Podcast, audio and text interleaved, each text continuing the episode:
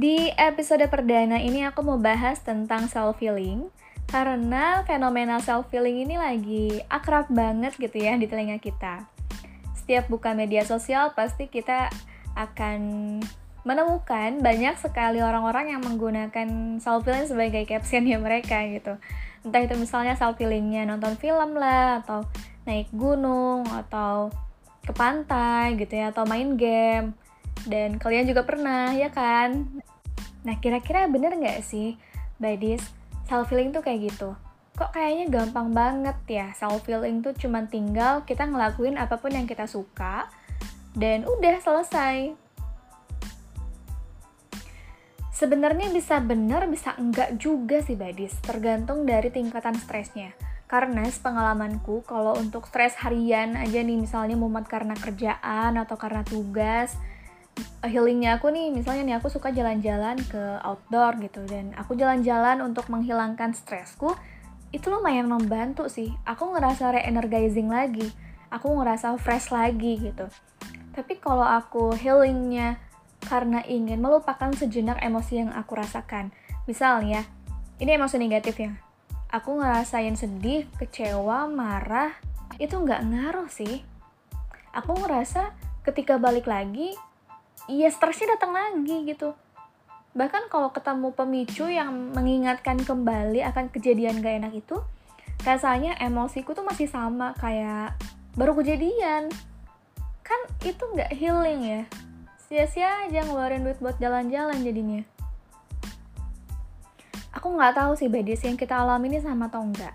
Tapi kalau memang kalian ngerasa cuman ya stres harian aja bosan lah ya gitu di rumah aja atau enggak bosan dengan rutinitas yang ada. Kemudian kalian melakukan hal yang kalian suka dan itu ber berhasil gitu ya. Ya udah alhamdulillah gitu berarti uh, self healingnya benar-benar healing. Tapi kalau yang kalian maksud ini self healingnya merasakan lelah secara emosional kita harus menyelesaikan emosinya terlebih dahulu. Kita harus selesai dulu dengan diri kita baru kemudian self reward ya seperti tadi dengan apa pun caranya yang membuat kita senang. Itu akan membuat kita lebih happy lagi.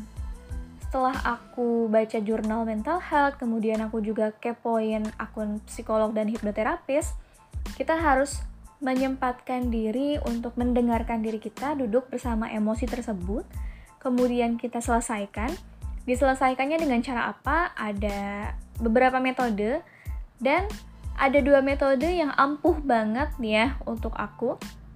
Ini metode yang paling simple tapi efektif, tapi juga lumayan menguras emosi banget pas ngelakuinnya yaitu journaling dan meditasi. Kalau kalian ngerasa beban yang kalian pikul itu berat banget, aku pribadi menyarankan cari pertolongan kayak psikolog atau hipnoterapis. Karena dengan self healing, dengan kalian mengalihkan mengalihkan terus gitu itu akan menumpuk gitu dan lambat laun akan mempengaruhi cara kalian melihat dunia juga.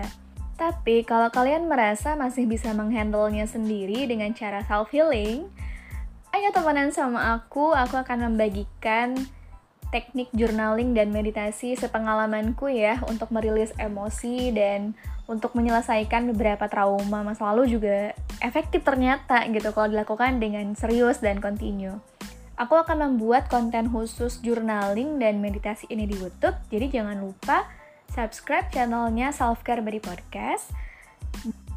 Jangan lupa di follow juga Instagramnya Self Care Body Podcast. Kalian akan mendapatkan daily information, self talk, self compassion dan mungkin akan ada event-event yang bisa kalian ikuti dijamin seru banget. Tapi kalau kalian hanya ingin mendengarkan ocehanku aja untuk sekedar teman gabut gitu ya, kalian bisa mendengarkannya di Spotify sama akunnya juga Self Care Body Podcast. Oke? Okay? Aku percaya di awal ada beberapa dari kalian yang hanya penasaran dan mungkin pergi begitu saja. Tapi untuk yang bertahan dan membersamai perjalanan ini, Semoga kita bisa bertumbuh bersama, semoga semesta meridoi relasi kita, karena aku yakin banget nih, yang selaras akan saling menemukan. Terima kasih sudah mendengarkanku hari ini. Terima kasih juga sudah menjadi ada dan bertahan sampai sejauh ini. Sampai jumpa di episode-episode berikutnya. Coba kalian tuh ya, kalau self healing, self healing tuh yang bermanfaat. Self healingnya tuh bercocok tanam gitu ya di kebun orang, kan sekalian amal baik gitu. Self healingnya tuh beres-beres di gedung DPR. Coba